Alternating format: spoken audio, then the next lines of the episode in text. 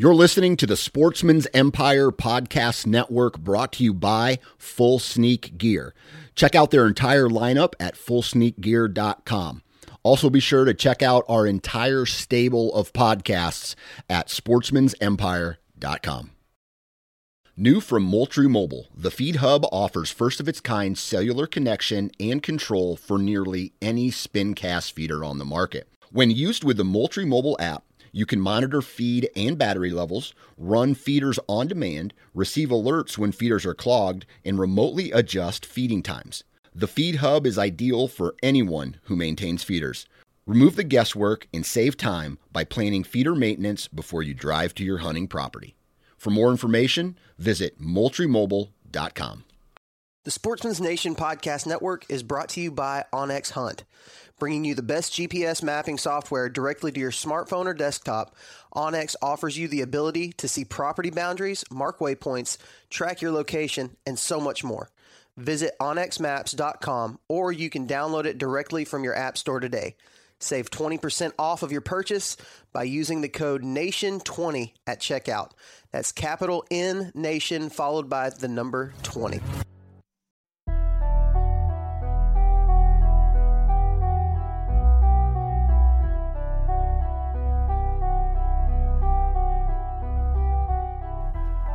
Hey everyone, welcome back to the Nine Finger Chronicles podcast. I'm your host, Dan Johnson, and this is brought to you, this whole thing is brought to you by Vortex Optics. Today, I've been trying to set this interview up for I feel like two months just to catch up with a guy. Uh, Josh Honeycutt from Realtree. He writes, he does videos, he does digital content. He's kind of one of those guys who has got his fingers in a little bit of everything. And he is on the podcast today to talk about shed hunting, turkey hunting, and a little bit about mushrooms and a little bit about fishing, I think. And uh, you got to wait till the very end of the episode to hear a story about dog poop. So I, uh, I, I strongly recommend listening to the entire episode, if not just to catch the story at the end. It's hilarious, but a lot of good conversation in this podcast, like we do every single episode. And I just want to say thank you for tuning in. I know right now is a really hard time in the United States, trying to stay put, trying to uh, think about your family, trying to take on a little extra responsibility by uh, social distancing or staying at home or, or doing your part. But there are tons of things that you can do. And I'm kind of uh, going to give you guys a task. I need one favor I want you guys to go to the 2% for Conservation Instagram page and just follow it. That's all I want you to do.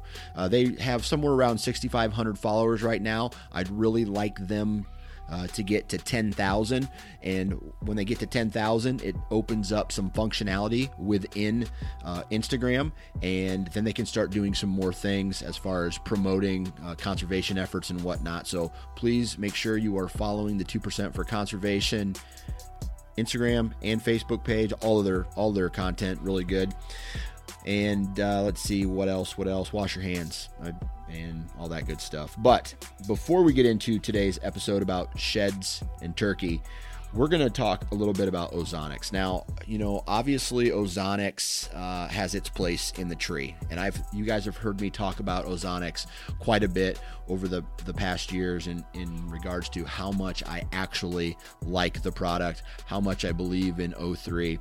But with this craziness going on right now. There are still some of us who are working, right? Whether it's work gloves, whether you're a doctor, whether you are, um, I don't know, you're you're at a grocery store working, and you're you're still interacting with the public. O3 kills bacteria and viruses, and what makes O3 ozonics. So it might be worth picking up an ozone unit you know, and Ozonics has them, uh, and treating some of your clothes, uh, treating your gloves, treat, treating your work shoes, whatever, before you step into your house and before you go back out on the job, get that ozone. And I'm not trying to take advantage of a situation here. I'm just telling you that O3 kills viruses and bacteria and it's just another way to say stay safe in these crazy times, especially with this virus going around.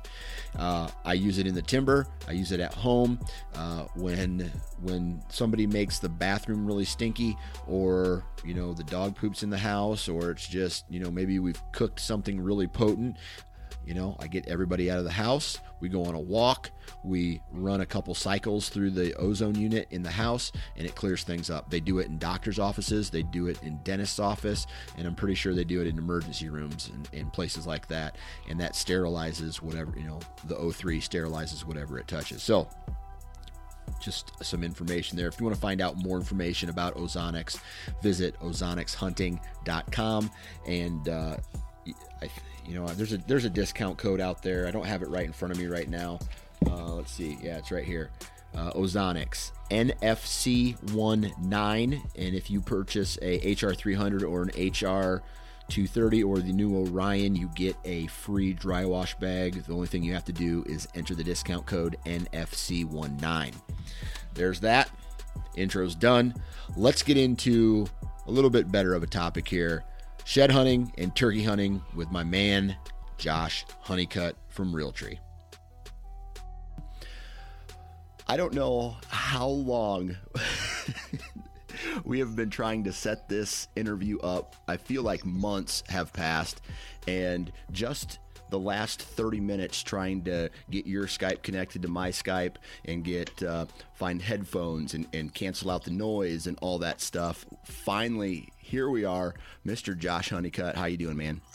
Doing good. I think they've had to work harder to beat the coronavirus than we have, or, or we've had to work harder than they Oh, have man. to beat the coronavirus to, to get this thing going. But yeah, no, we're we're, we're finally here. There's uh, probably some people out there that, you know, those YouTube videos of like cats falling off furniture or, uh, you know, like people running into screen doors. That's kind of like what it what the last 30 minutes was like. Just complete and utter chaos. Yeah, yeah, it would have been a good uh, podcast if, if, if you know just just following that stuff. Right. All right. So we're going to talk about a little bit of everything today. We're going to talk about turkey hunting. I think for the for the most part, uh, but uh, news on the news front, it sounds like you're going to become a dad.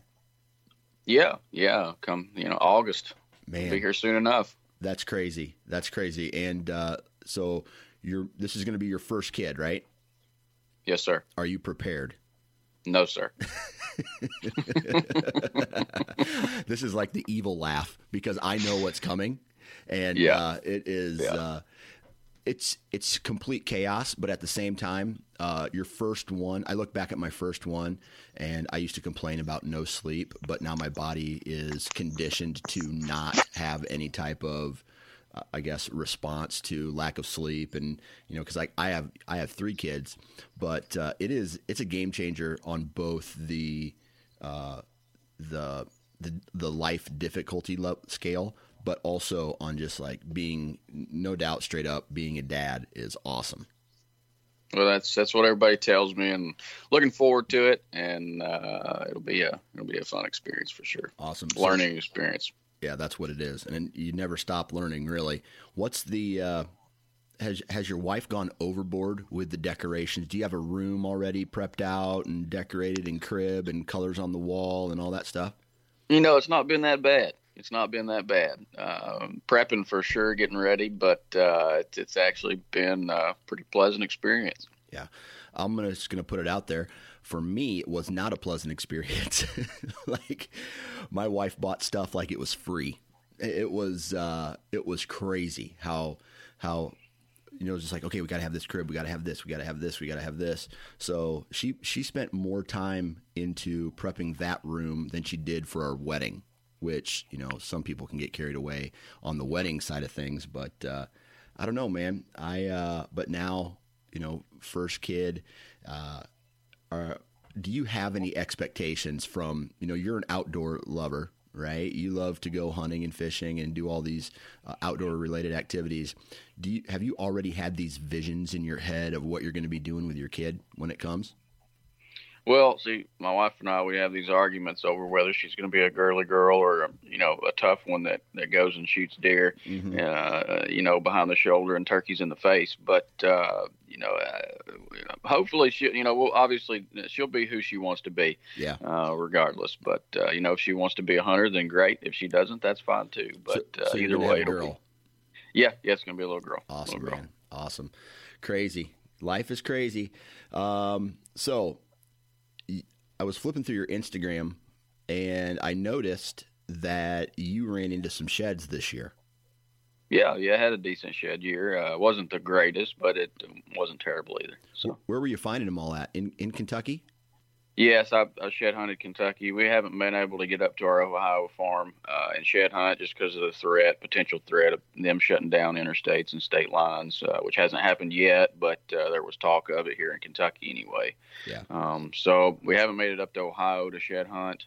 Um, there's some public ground that I try to get up and hunt in Indiana every two or three years. I haven't been able to get up there the last few, but uh, uh, just because last fall I hunted Kentucky, Missouri, and and uh, Ohio. Generally, I try to hunt three three states each year, um, but I haven't been able to get up to Ohio to shed hunt. But uh, hopefully, we'll we'll get up there before turkey season starts. Oh, that's good. Uh, so, has it been one of those things where you've been finding them consistently? Or it looks to me like you had kind of an encounter like I did, where you just have a day where you just find a ton of them? Yeah, you know, it came in spurts this year, especially. Generally, you know, usually it's pretty steady stream. This year it was different.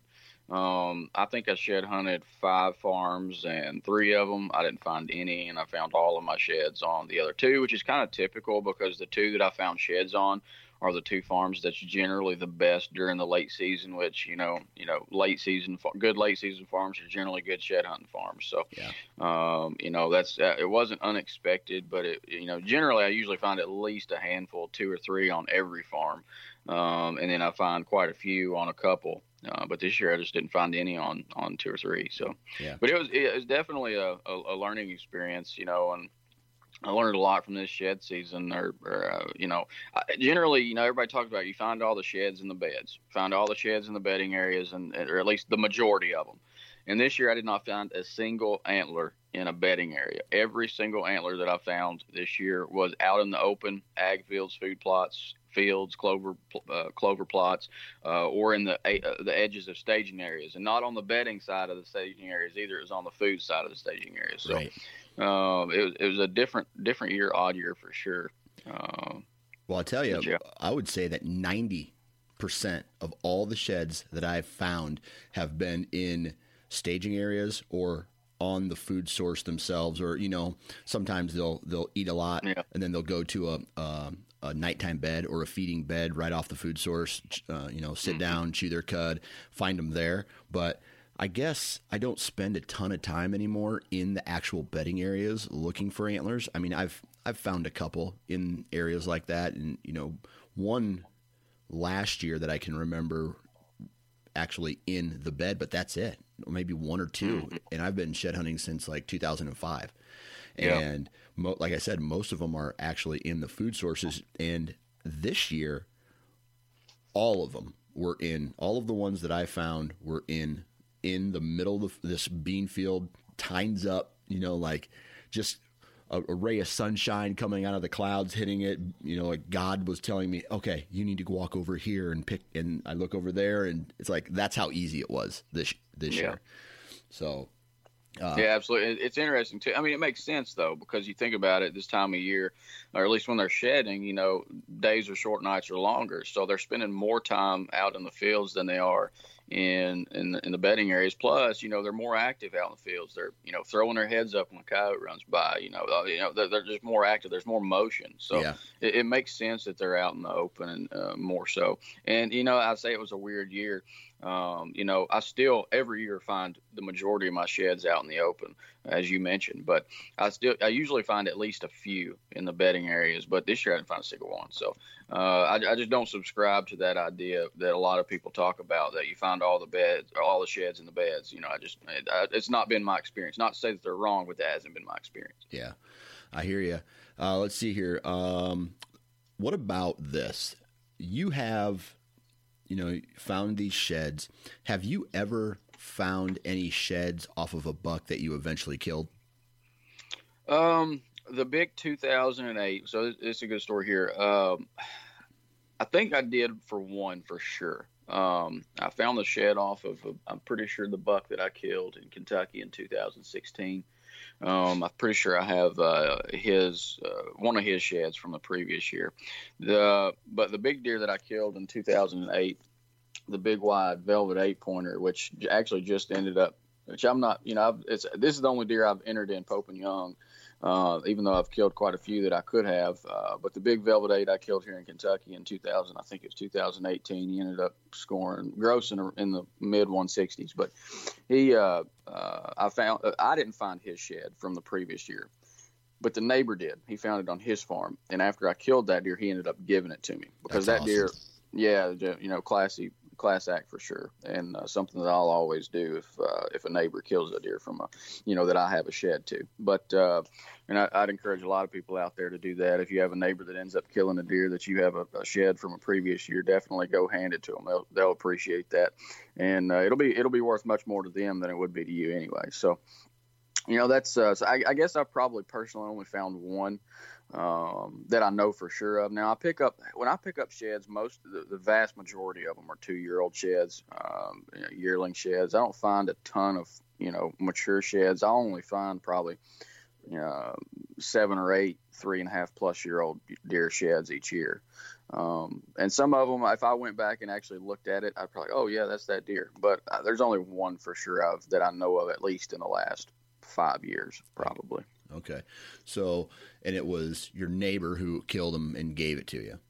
Mm-hmm. yeah, well, I, yeah, yeah, yeah. I killed the deer. The neighbor had found the shed the previous uh, winter, and uh, he brought it to me, and it was it was for sure the same deer though. Absolutely, all right, was, no doubt. So, from a strategy standpoint, do you do you make any decisions on how to hunt a specific buck based off of where you find their antlers?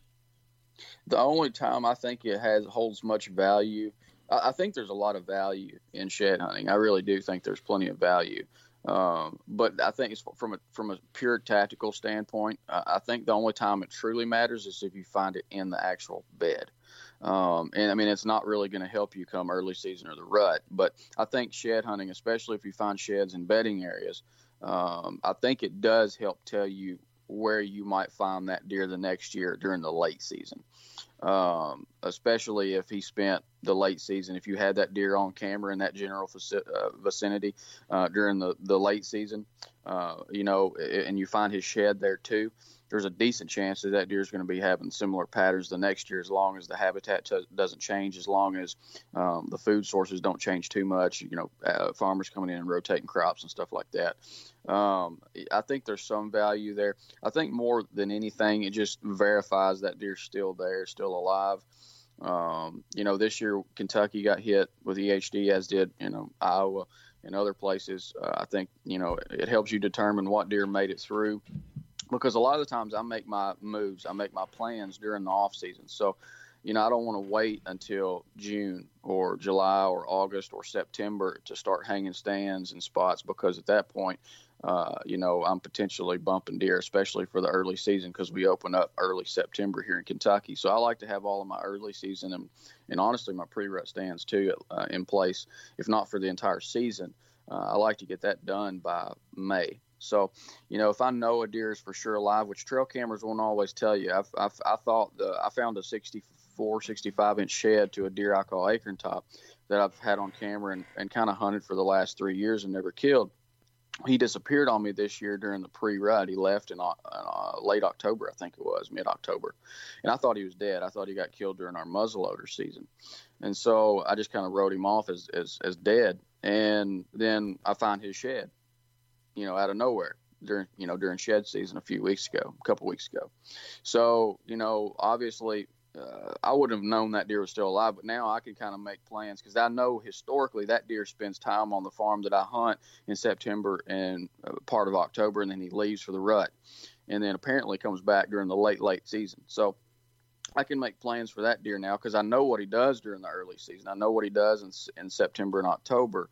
Uh, at least have a decent, you know, plan and, and put that in place now. That way, I don't have to go in there in June, July, August, and potentially bump that deer and push that deer out. Right. Trying to prep for him later on. Right. Yeah.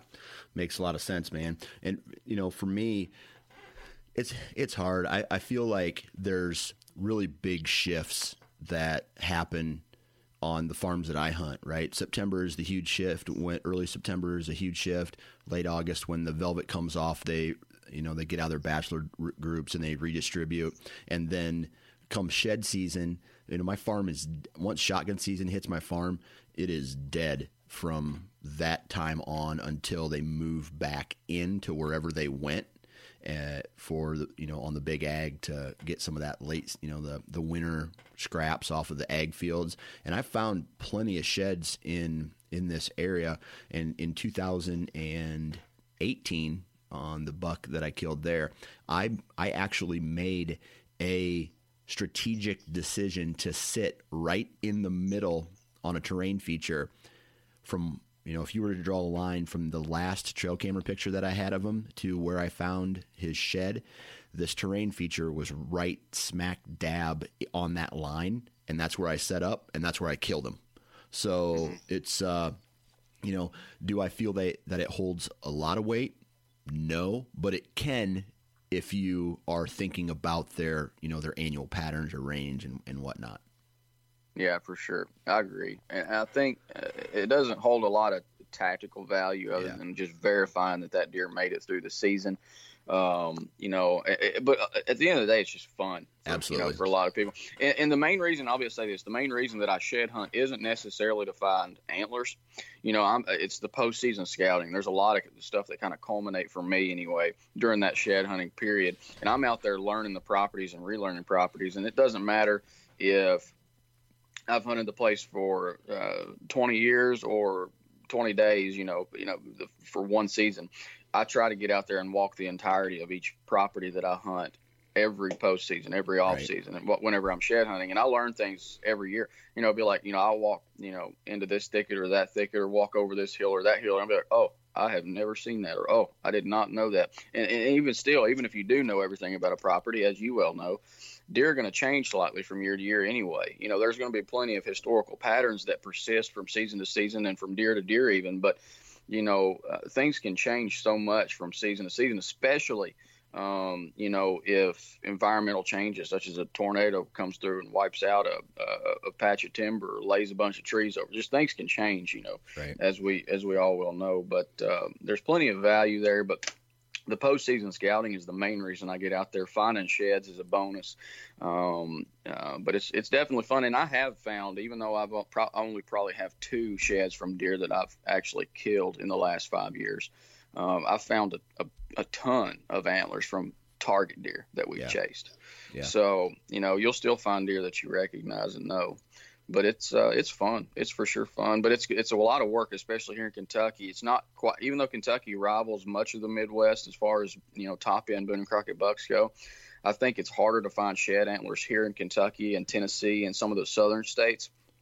It's it's well, I shouldn't say harder, but I don't think we find them in, in as uh, as big a concentrations as a lot of people do, because we don't experience that the whole yarding uh, phenomenon, for lack of a better term. Uh, it's not really a phenomenon, but uh, we don't experience a lot of yarding here because of the inclement weather. Uh, our deer seem to kind of, even though they will group back up and bachelor back up, I don't see a ton of uh, huge, huge concentrations of deer in small, small pockets. Is that something that you all experience up there in Iowa?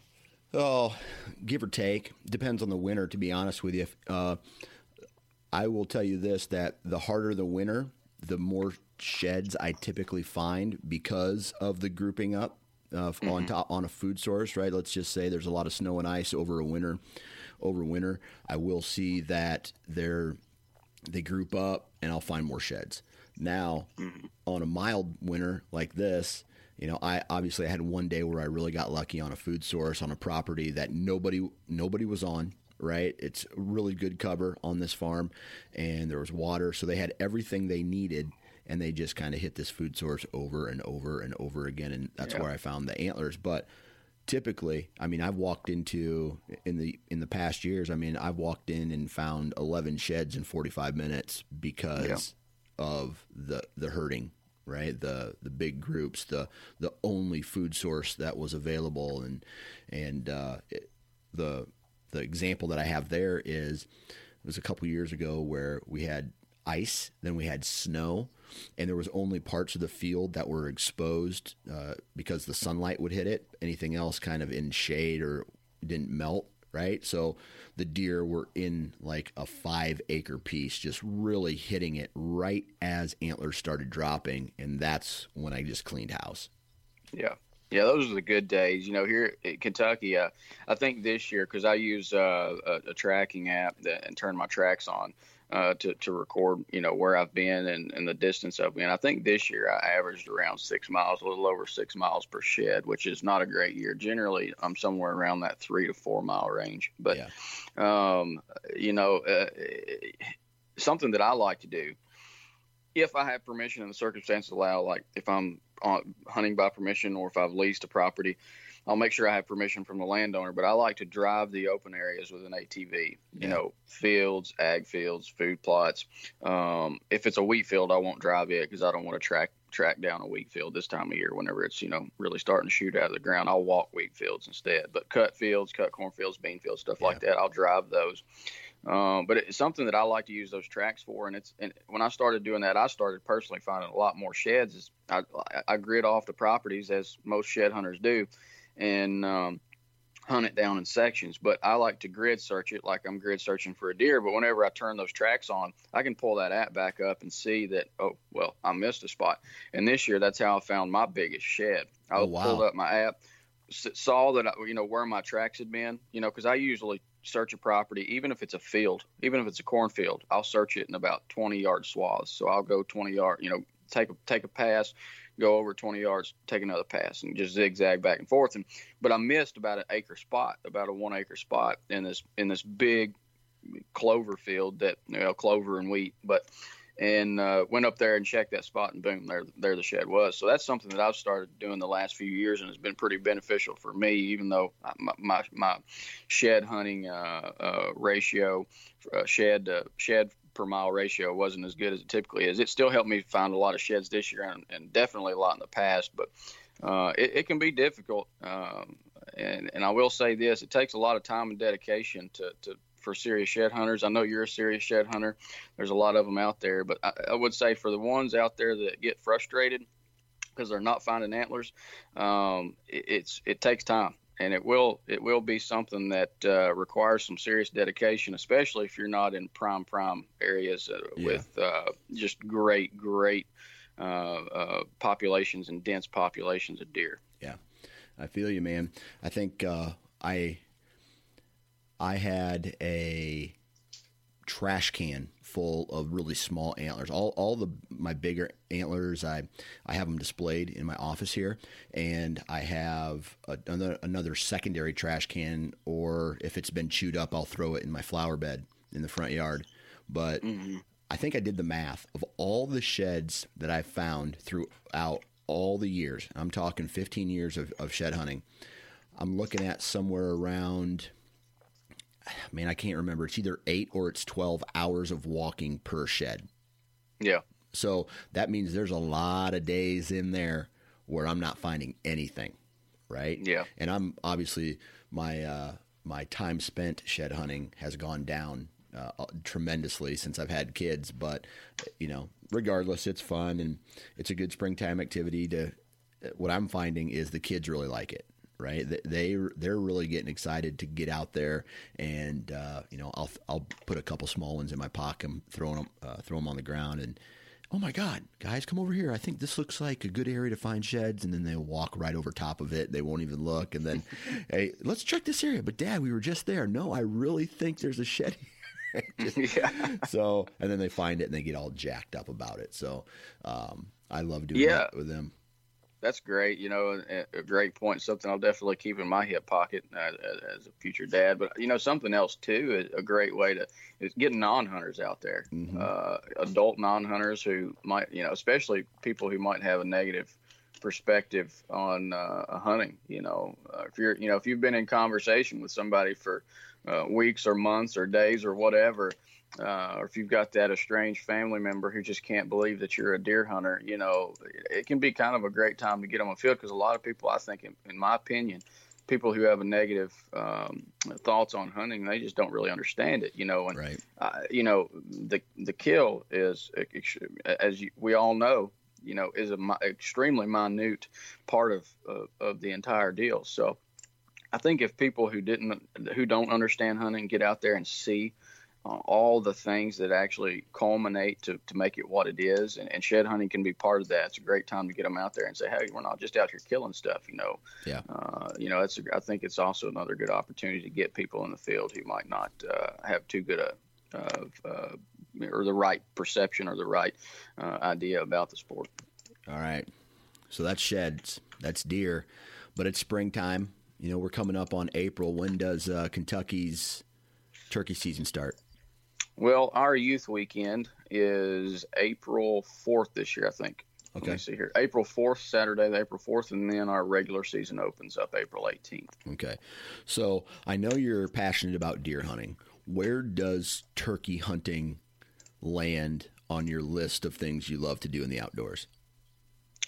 Well, you know, it, it's a close second. You know, if I had to pick one animal, it'd definitely be deer. Uh, but uh, turkeys are definitely close second. Growing up, I was a deer and turkey hunter, and that's what I am now. I like to get out there and chase a duck every now and then, but but it's a duck. Let's be real. So it's just a duck. I, mean, I don't mean to offend all of our duck hunters out there. I'm sure there's plenty of people that feel the same way about deer and turkeys, but uh, but it's just for, just for my own personal, uh, you know, flavors. I like I like deer and turkey hunting, and I'm pretty serious about both. You know, yeah. I enjoy it. Awesome.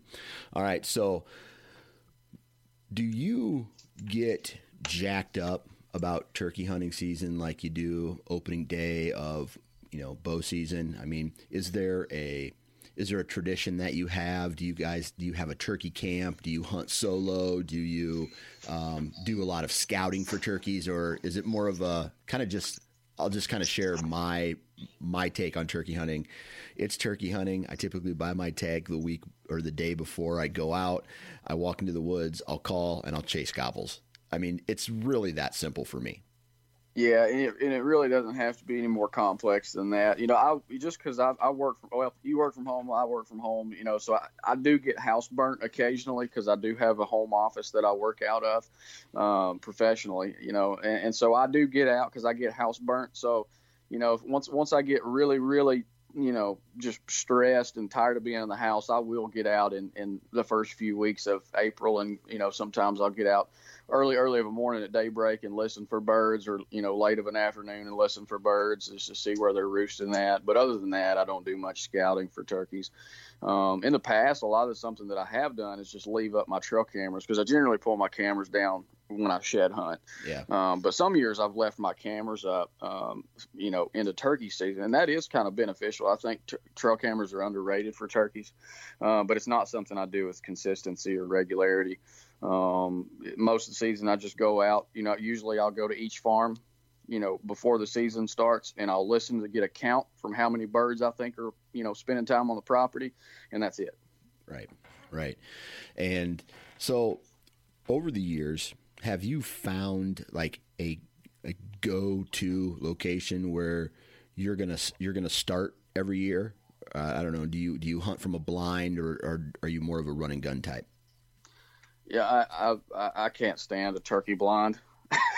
I feel you you know. I'm a I'm a running gunner. Nothing against them. Nothing. I, I definitely think they have their place. People who like to bow hunt turkeys think blinds are great. People who are taking kids think they're absolutely great. Taking maybe uh, people who uh, have never turkey hunted before, especially elderly people or people who can't, you know, sit on the ground or something like that if they have maybe have a disability. I think the, the turkey blinds definitely have their place. Now, if it's just me out there on my own though, I will not hunt out of a turkey blind just because I right. I, I, feel like you don't get the full experience. You you know, it's it, it's it's it's it's a blind. It's it's a two way thing. You know, they can't see you and you can't see a lot of the environment. And, and a big thing for me in turkey hunt is just you know just being in the moment you know, hearing everything, seeing everything. And, uh, you know, I feel like that uh, uh, being inside a blind takes away a lot of that because you can't really um, dive into the experience as much because just again it just restricts so much of your sight so you can't really take it all in but but yeah i'm definitely a running gun guy for sure Yeah, I um, I was raised a running gun guy. I think my very first turkey hunt I ever went on was 2001. I was in college and my uncle was like, "Hey man, you need to I want you to come turkey hunting with me." And at that time I I had kind of fallen off the serious hunter wagon and I was more into the the girls and party, you know, type of deal. And so I my uncle gets me back in and we we, we stay in this It was it's not even a cabin. It's like a storage shed that he built two bunk beds in, and that is what we slept in to you know the night before. And then we would drop down in off of a farmer's. Uh, uh, the farmer let him put this shed up behind his barn, and we would drop down into this big piece of public ground up in north central Iowa, and turkeys were all over the place. And that very first morning, we would you know, we'd walk to the edge of the timber. We'd just wait. He'd do an owl hoot, no response. All right. He's like, well, let's let's just kind of work our way real slow down this this edge. Owl hoot, nothing. And then he started real soft hand calling. Sun's coming up. There, a gobble. There's another gobble. All right. So I'm following him, and I was just like a puppy right? Learning, you know, like learning from him, watching him, seeing what he was doing. And the first couple of years of turkey hunting, that's what I did, and we were all over the place, right? Just running, running and gunning the entire all this public ground, and it was so much fun. And then I tried to trans, or I, I tried to transition to bring my wife in that kind, you know, the run and gun first time hunter and it was horrible. I mean, it was raining, the birds weren't responding, it was cold, it was wet. We crossed creeks. You know, I was doing all these things that I love to do. And then I finally realized, like, okay, I have got to get her into a blind or she is going to get burnt by this and she's never going to want to go hunting again. Absolutely. So, yeah, that's a great point. Great point. You know, I you know to to that point, talking about your uncle, you know, I think that's the biggest distinction between deer and turkey hunting for me. You know, deer hunting is more of a not always. Deer hunting can be a, a group thing, but uh, uh, and and it is a group thing. But you know, for my family anyway, uh, you know, I've got several three three other family members that I hunt a lot with. My dad, my grandpa, and my uncle, um, and we're just kind of and I've got some cousins who hunt occasionally as well. But you know, deer hunting is kind of a solitary thing for us. You know, we run a lot of cameras each year we generally have about 15 target bucks or so on camera that you know we're, we're going after. And we kind of pick our targets and it's a solitary thing. And it's almost like a comp a friendly competition. It's like okay i'm going to get my target buck this year before you do that type stuff. Or my target you know i'm going to kill a bigger deer than you you know it really doesn't matter. It's not something that really holds any value to us but it's just that friendly family banter back right. and forth that, that makes it fun uh, that deer camp atmosphere. But but you know for us you know a lot of the times deer hunting is a solitary uh, endeavor so to speak because we're going you know going on our own here going on our own there. I do spend a lot of time with them in the stand because I film for Midwest Whitetail. So I will film them occasionally to film hunts. Uh, but you know, turkey season is completely different. It's a always a group thing. You yeah. know, we're always hunting at least in pairs, and if we're not hunting in pairs, we're hunting in three or four. So that's the biggest difference for me. You know, and what I look forward to most from turkey season is each spring is hunting with them and getting in the field with them. Yeah, absolutely. I uh, I've killed enough turkeys in the last 20 some years to really I, I, don't want I love turkey hunting, don't get me wrong, but I'm I'm to the point now where if if I'm not going out by myself, I just the only thing I care about is getting an opportunity to whoever I'm going with, right? Whether that's mm-hmm. my wife. I'm pretty excited because I think this year I'm going to be able to go out and take my daughter out for her first and she'll probably just you know, go along with me, but mm-hmm. uh, go out with uh, my daughter and try to get one to gobble real close and, or see him strutting right in front of a, you know, I'll put the blind up and whatnot.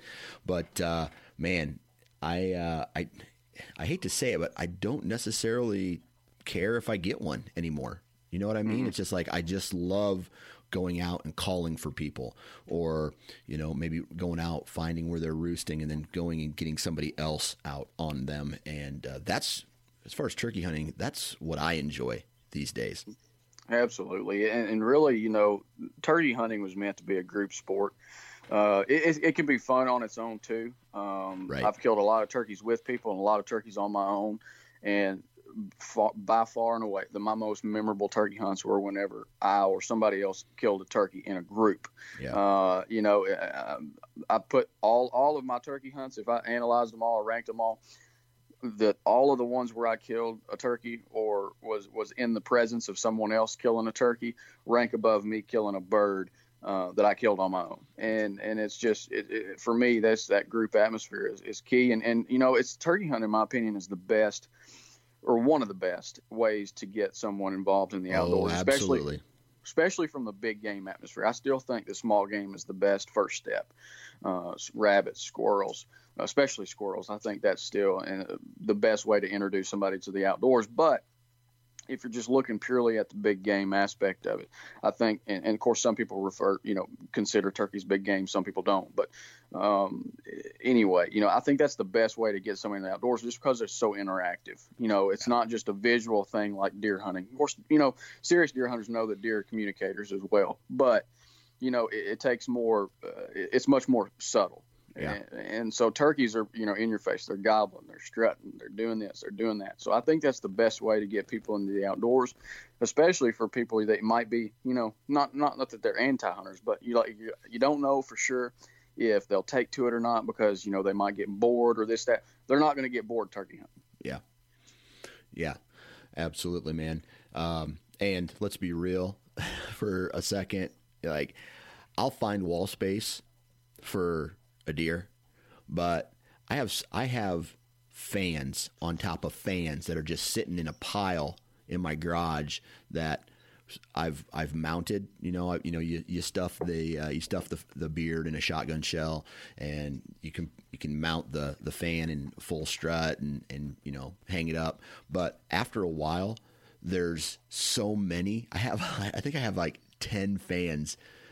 Maybe two of them are hung up. The rest of them are just kind of in a pile, and I, I'm to the point now where I don't even know if I, I might collect the beard and stuff it in the shotgun shell and put a little string on it and hang it up with all my other ones. But as far as the fans are concerned, they're all kind of the same. Yeah. So- yeah, I'm the same way. I've never, uh, I have never mounted a turkey. Uh, I have all of my beards in a box, and like you, I've, I've got turkey fans stacked out in the shed. You know, I, I do use them a lot for decoys and stuff like Right. that. Uh, so they do get uh, used, but I've never mounted uh, or took a turkey to the taxidermist. N- nothing against those who do. Yeah. Um, you know, uh, I'd say probably the only way that I would ever get birds mounted is if I someday killed, you know, the Grand Slam, which I haven't done. Yeah. I've killed a whole lot of Easterns, but I haven't got the Grand Slam. So that, you know, someday, you know, that, that might be the only way that I would do it if I, you know, got one of each of the four uh, primary subspecies. But, uh, but yeah, I'm the same. I'll, be, I'm, I'm you. If I have to stick a deer head in the bathroom, we're getting it mounted. You know, it's, it's just one of those things. So let me ask you this, because I've thought about going and, and chasing birds in another state, like the Merriams and the Rios and whatnot. Are you? Is that something that you want to do someday? Is go chase the the different species in different locations? Yeah, that's something that's on my bucket list for sure.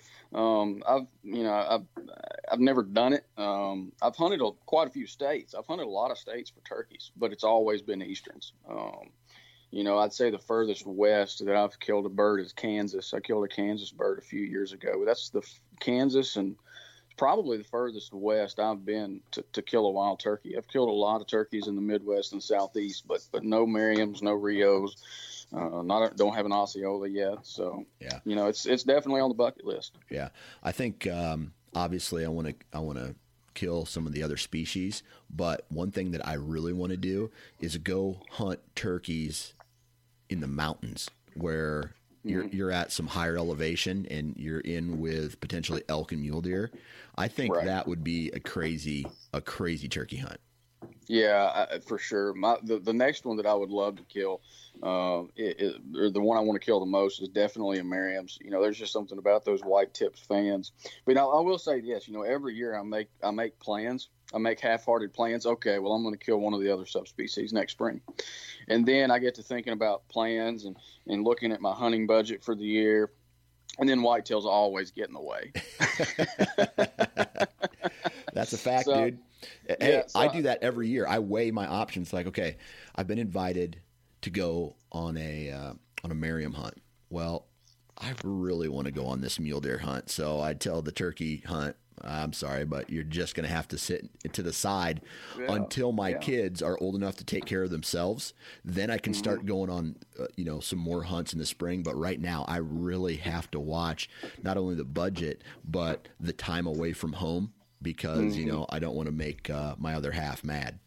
Absolutely, I get it. You know, and that's that's you know I don't have kids yet, but but you know I, am kind of in that same mind frame or frame of mind. Uh, it's just you know, I, I, love to turkey hunt, but I, I, that's my goal. I always hunt at least three states for whitetails each fall. That's what I do. This this past season, it was Kentucky, Missouri, Ohio. I was fortunate to kill a buck in all three states, and uh, also killed a doe here at home. Uh, but you know, I try to hunt three, at least three states uh, each year, and then my fourth state that I usually hunt is in public land, Indiana, if I get done in time in the whatever other three states that I hunt. And generally, the you know I, I always hunt Kentucky, always hunt Ohio. My third state's always uh, you know somewhere in the Midwest, for, you know. And then if I get done there, then I then I hunt Indiana as well. And it's just usually by the hunt time I hunt three or four states for whitetails, it's just you know you know the budget is shot for spring, the time thing is shot for spring, and I just try to stay home to to, to satisfy the family and satisfy the work, and yeah. uh, it always gets pushed off. But uh, but still, it's it's fun. Yeah. So let's go talk strategy just a little bit because typically I'm I mean I don't know about you, but I have a couple turkey hunting spots where it's almost automatic most years. Where if I didn't kill a, a, bird, I was really close to killing a bird on this specific ridge, on this specific area as they come out, you know, come off the roost or whatever. You know, it's like over the years I've hunted these farms uh, long enough to know where they're going to roost and where they're going to pitch down to, and I just get in the middle of that and I shoot them. Right? Almost, yeah. almost that simple. Do you have a go-to turkey hunting strategy? Yeah, you know, I, I think a lot of the times when it comes to turkey strategy, I, for me personally, knowing a property is huge. Knowing how birds behave, uh, it's just like deer. Uh, you know, turkeys are going to use a property similarly to the way that whitetails do. And if you have the, you know, if you're fortunate enough to have hunted a property for for multiple years, you know what those birds are going to do. You know what time of day they're going to do it. You know where their strut zones are mid morning and lunchtime whenever they quit gobbling. You know, you, you figure out those little in, intricacies and little details of the properties, and that's huge. I think, uh, especially whenever the per- birds are henned up bad, you know, knowing where that bird wants to be instead of trying to make him come to you, that's huge. Yeah, yeah, that's uh, that's big. Now let, us let's, let's uh, take a, an example uh, here where they're gobbling in the tree. You know, they pitch down and they shut up, right? They may be with hens, they may not be with hens. They're just they're not responding that day. What's your approach from that point? If they're not respond, uh, go catch a fish. you just I, am not even gonna go chase them i'm not i'm i'm just gonna go fishing. I don't love it that much. No no no. I I, don't mean that. Uh, you know i still stay out there. But again it, you know if they're shut up and they're uh, it, it, depends on what where they are in the in the gob what gobbling phase they are what what point in the breeding season they are. You know if it's getting to the point where they're if they're with hens all day long you know and if you know the property well enough you can kind of know what their patterns are. You know it's almost like they have these cycles. Okay well they hit this pasture by 9 a.m they hit that woodlot by 11 a.m you know and you kind of you kind of figure them out especially if you have hunted the property for multiple years or if you've got out and done a little bit of preseason scouting. But you know get going where they want to be instead of trying to bring them to you is big. You know something that i've had pretty good success with in the past um, is calling to the hens I would say probably at least a quarter of the toms, uh, well, a quarter of the henned up toms that I've killed in the past. You know, I didn't kill them because I got them hot, got them gobbling, and brought them in. It was because I ticked off their girlfriend, brought her in, and then shot him in the face as a result of it. Yeah. So, uh, you know, if you can get a hen to respond, just mimic her every move. That's what I do. If she yelps, you yelp. Whatever cadence she uses, use that exact same cadence. That's a tip that I've used in the past. You cannot, you know, I haven't, you know, every hen that I've called to, I haven't gotten fired up. So it just depends on what mood she's in too. Um, but if she's a dominant hen and she starts talking and you mimic her every move, that's something that I've personally done in the past that I've had really good success with. Yeah. See, I don't know, man. Like, I guess I don't take it serious serious enough to follow along on any type strategy. But if anything, I am a chronic overcaller where I just keep calling and keep calling and keep calling. And if I'm not getting a response, I'll move and I'll call. I'll move and I'll call. I'll move and I call. I typically don't like if I've if I've had a Tom respond to me, and a lot of people say, "Oh, if he's responding, you just shut up, let him get real curious, and then maybe even back up a little bit, like you're, and then call again, and, and like you're working mm-hmm. away, and maybe he'll get curious and come in." But I guess I'm just not into it enough to play that that big chess game. If I if I know where he's at, I'm going to be like I guess for me, I'm more aggressive where I'll try to loop around him and Yeah, and, I'm the same way. I really him. am. You know, the only time I generally you you know do the whole sit and wait and play the chess game is if I'm taking somebody hunting who yeah. can't necessarily doesn't have the maneuverability that I might have. But I'm exactly the same way. If that turkey's not talking, and I don't think he's, you know, so a lot of times when a bird, especially if he's been hot and then he goes silent, that means he's either a been spooked or b he's coming. That happened last year. I took a guy, helped him get his first bird. I guarantee that that turkey probably gobbled. Well, there's two of them. There's a pair of gobblers, and they both gobbled. You know, if one gobbled, they both gobbled, and I would say they both gobbled 150 times in 45 minutes. But eventually, they just shut up and then five minutes later he was dead at our feet you know yeah so you know so but if they're just not talking at all that day i'm the same way i, I get impatient now i will sit in a tree stand from an hour before daylight until an hour after dark i've even sat in tree stands for three hours to four hours after dark because i had a big buck feeding in front of me and i didn't want to get out of the tree stand and spook him but when it comes to turkeys, if I've not heard a gobble within 15, 20 minutes, I'm up and gone. Yeah. so I'm the same way. But I, on those days, something that I generally do quite a bit, and even on good days, good gobbling days, I fan birds. You know, I'm not a purist. Hate me if you want, but I will fan a turkey in a heartbeat. And that helps me kill a lot of turkeys on those days where they aren't gobbling. So, fanning them that's that reaping, right? Where you'll crawl through and you'll throw a fan up in front of you and and yeah. try to get them to get aggressive and work their way in. Mm-hmm. Has that ever worked for you? Oh Lord, I've ate a whole lot of turkey breast because of it. Man, I want to do that, but I feel I'm not small. Like I'm a little bit bigger than you, and I feel like I need a bigger turkey fan to hide the the rest of me. And I feel like the turkeys look at me and, and instantly know what's happening. Right? I've well, never I've yeah. never had it to work. Got it to work. Well, we've had it, it's it's it, I feel like here's the thing. I've, i guess I, the first turkey I killed that way was probably back. It was about ten years ago, and I think it's definitely. Well, let me throw this out there before we get into that whole conversation too deep definitely taking the count safety measures. It can be dangerous. Don't fan on public land. Don't fan on properties you share permission with people. Yeah. Uh, and don't fan in heavy cover. The only time I ever fan a turkey is out in the middle of a field. If I catch them out in the middle of a field, I'll fan them. But I won't fan in the timber. I won't fan in a, a thick, what we would call a thick staging area for deer. You know, open ag fields, open food plots. Those are the only places that I fan turkeys. But I've had pretty good success with. Probably my favorite fan hunt was my dad and I were both, and he's a, he's bigger than I am. My dad and I were both crawling behind one fan, and we were out in the middle of an ag field. But here in Kentucky, bean fields, generally by turkey season, the vegetation is up about nine or ten inches high. So if you're laying and crawling across a bean field, you know, from a turkey's perspective, if somebody stood up on the edge of the field, oh, there's somebody laying out there. But from a turkey's perspective, they aren't tall enough to see, you know, somebody behind a tail fan because you've got the cover of that 10 inch high grass out in the middle of those. It's not really grass. A lot of it's, I don't, I don't even know what it is, but flowers and grass, the vegetation that grows up in bean fields. Because our season opens up later, you know, that vegetation is getting up. So we do a lot of fanning and cut bean fields because you have that about 10 inches of cover. And so if you're laying down on your belly flat on the ground, crawling behind that fan, you know, they really can't see anything but that fan. So, or at least the turkeys can't. So, my favorite hunt was my dad and I. We crawled up to this this little rise. There was a strutter right over it. He literally charged us, My dad unloaded all three shells, and by the time that turkey quit rolling, my dad could reach over and pick that bird up. The same thing happened to me. The very first turkey I ever fanned was in a wheat field, and the exact same scenario happened. That turkey charged me, and I ended up shooting that turkey.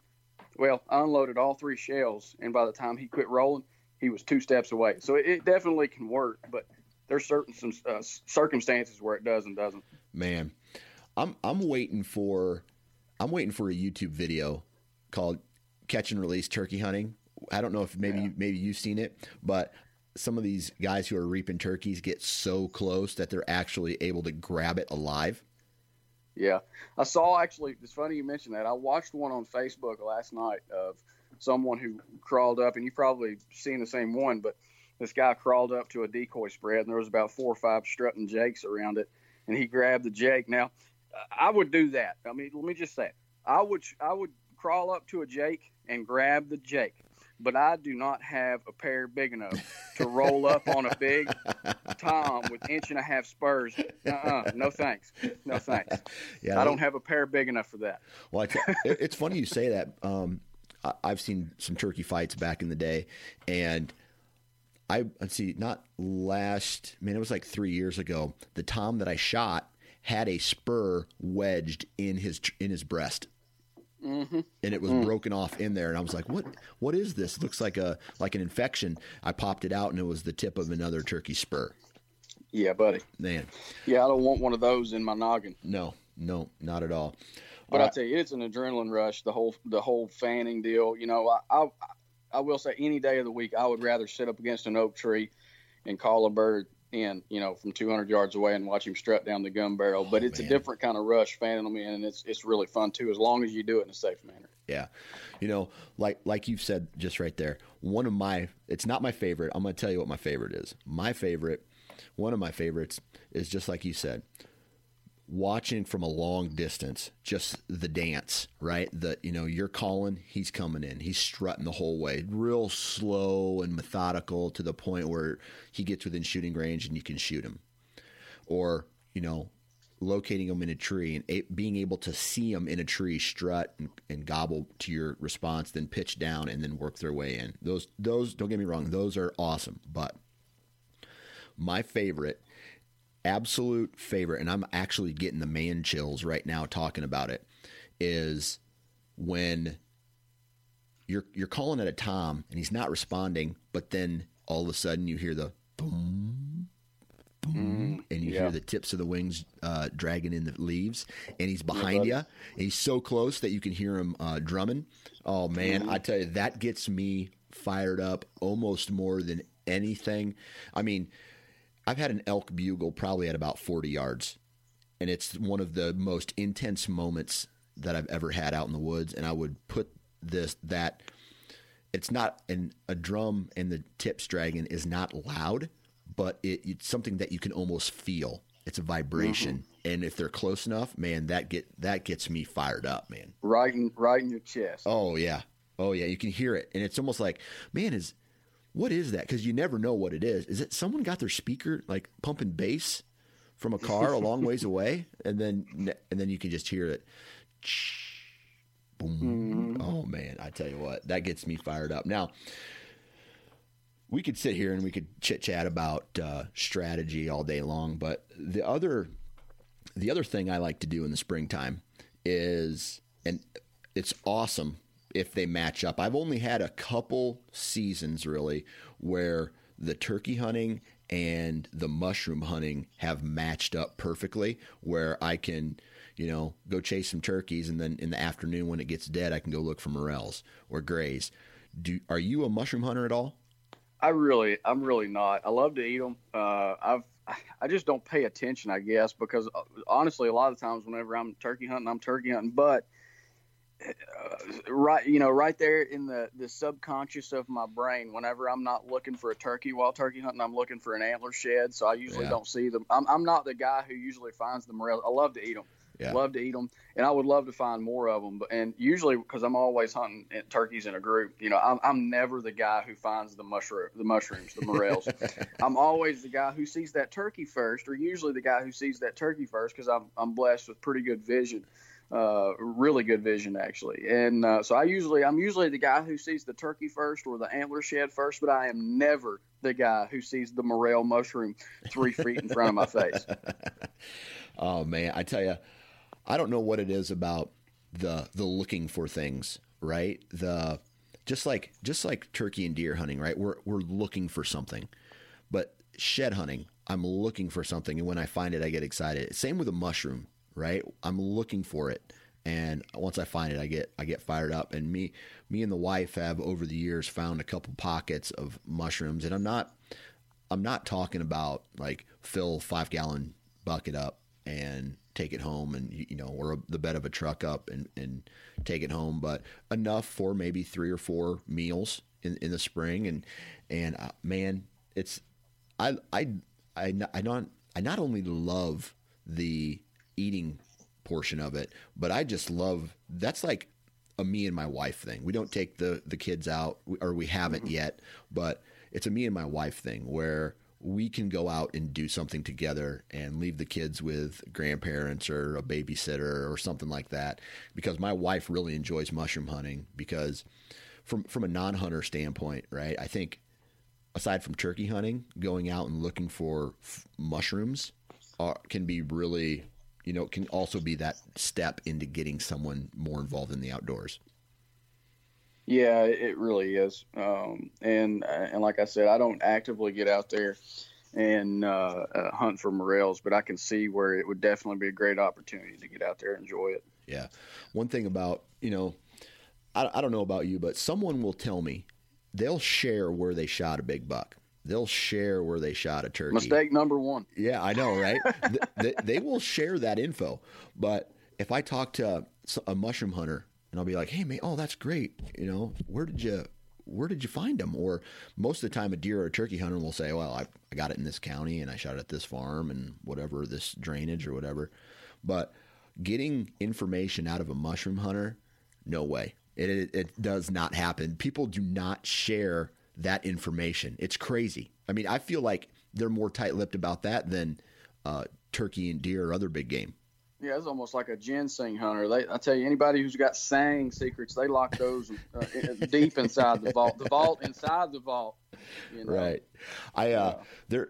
I don't know the joke. I'm not even going to attempt to uh, um, uh, attempt to tell it. But there's a there's a joke in Iowa where this old lady, uh, the uh, there's a will right, and the will did not have the, the spot where her the mushroom where she would go mushroom hunting, and the son was trying to like Doc revive her. We need those. We we need to find where the mushrooms are mm-hmm. at, and uh, so that's how tight lipped people are. They take it to that.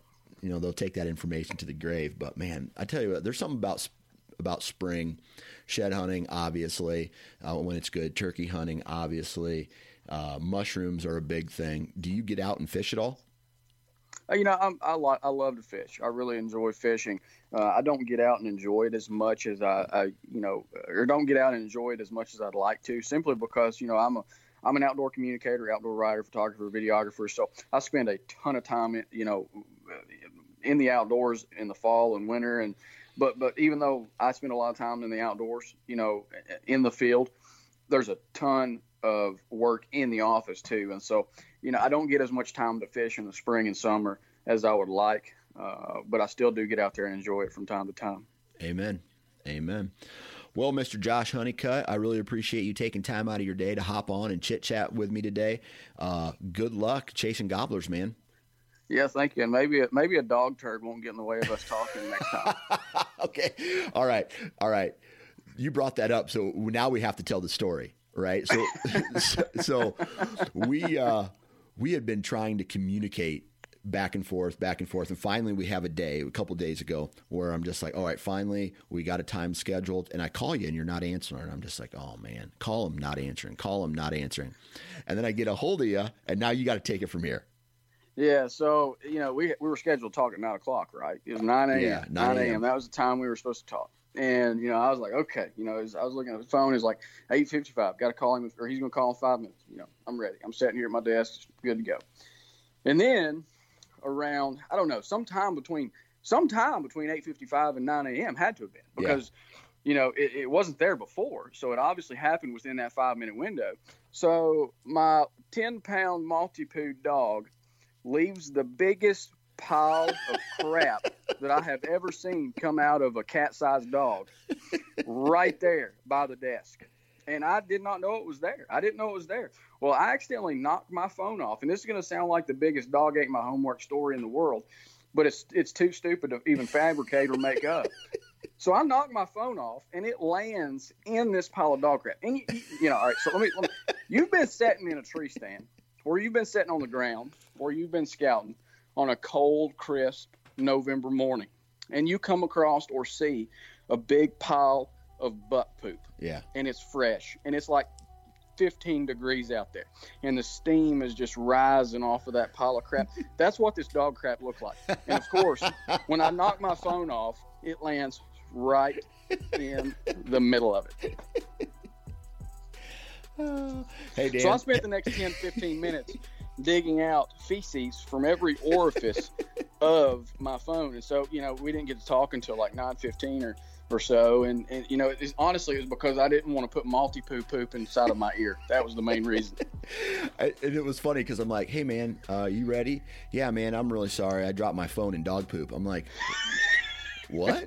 like, it took me a while, and I was like, I, I, was getting ready to call bullshit. I'm like, nah, dude, you just forgot. You, you just forgot. but now I believe you. no, no, seriously. Like, I, if I forgot, I would have just told you I forgot. But no, no, that, that is legit what happened. And and uh, I, I told my wife about it because, of course, you know, we've all been under quarantine and everybody's having to stay at home. So she was home, and she was like, I was like, my phone just fell in dog crap. And she was like, bull crap. It did not. It did not. I was like, come in here and look at it. Come, come see it if you want. smell it. Smell it. Yeah, come smell it. You know, it smells like the back end of your dog. You know.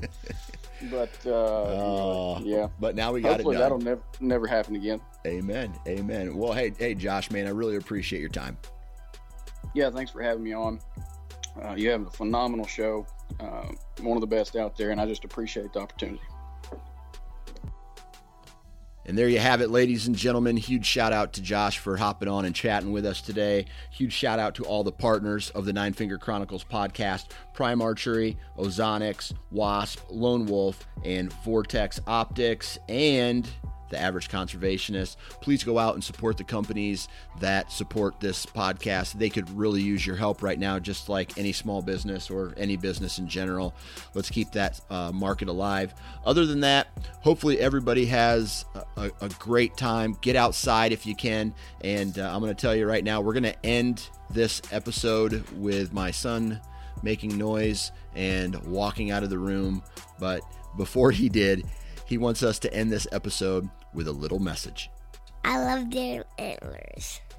Get outside and have fun.